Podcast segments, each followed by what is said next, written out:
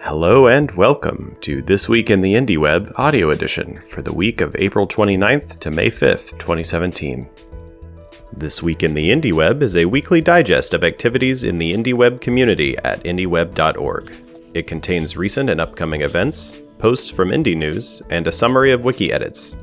This Week in the IndieWeb is sent out on Fridays at two p.m. Pacific Time, with this audio edition appearing the following day. You can find the web edition of This Week in the IndieWeb, including all links and an archive of all past editions, at indieweb dot org slash this dash week. Events. Homebrew Website Club is a bi-weekly meetup of people passionate about or interested in creating, improving, building, and designing their own website. Most meetings take place every other Wednesday from six thirty p.m. to seven thirty p.m., with an optional quiet writing hour from five thirty p.m. to six thirty p.m. beforehand. Homebrew Website Club met on May third in Brighton, London, and San Francisco. You can find photos and notes from the meetups in the newsletter. There is an off-week H W C scheduled for May tenth, with Baltimore and Portland confirmed.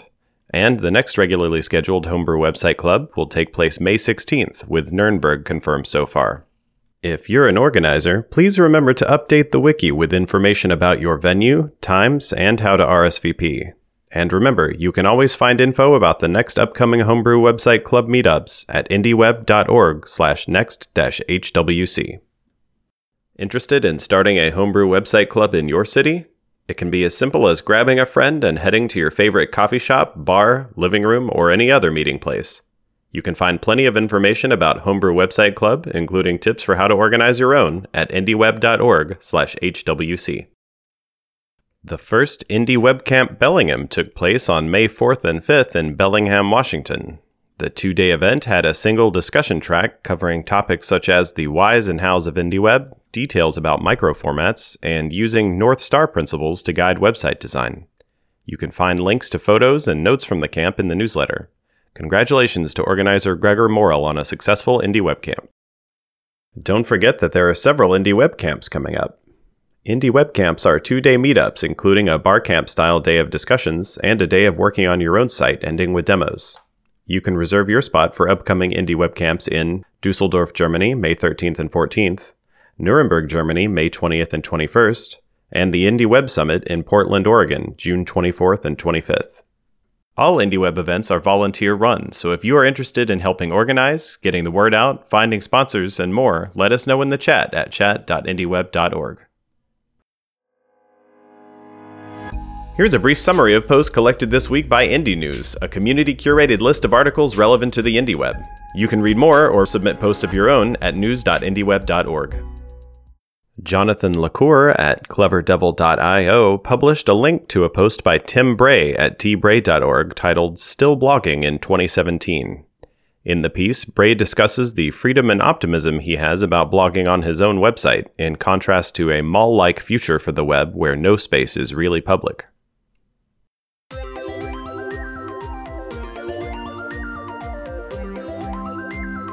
And now, a selection of this week's updates from the IndieWeb Wiki at indieweb dot org. Community and Concepts. The food page has been updated with examples from Eddie Hinkle and Jonathan LaCour about how they track and share their food and drink consumption history on their sites.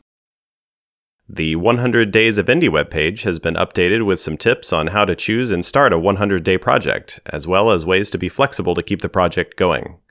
Additionally, congratulations to Tantek Çelik, who completed his one hundred days of Positive Post Challenge this week.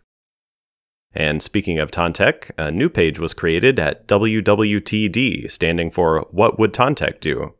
Although a bit tongue-in-cheek, the new page includes helpful tips on getting back to IndieWeb basics, such as clearly stating what problem you're trying to solve, searching for prior art before jumping in, and documenting your personal examples and implementations so others can learn from what you have done.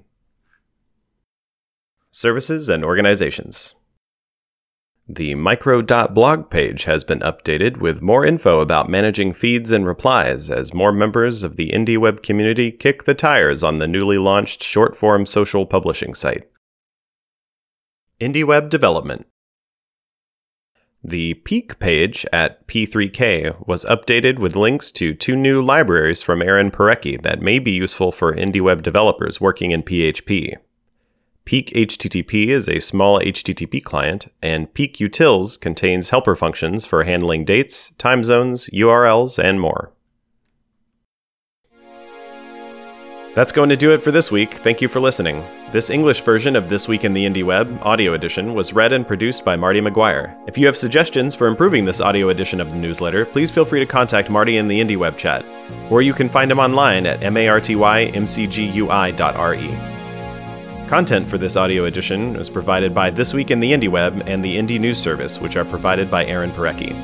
Music for this episode included the tracks Day forty-eight, Glitch, Day forty-nine, Floating, Day nine, and Day eleven of Aaron Parecki's The one hundred days of Music Project. Find out more at aaron parecki dot com slash tag slash one hundred days of music. Learn more about the Indie Web at indie web dot org and join the discussion via Slack, I R C, or the web at chat dot indie web dot org.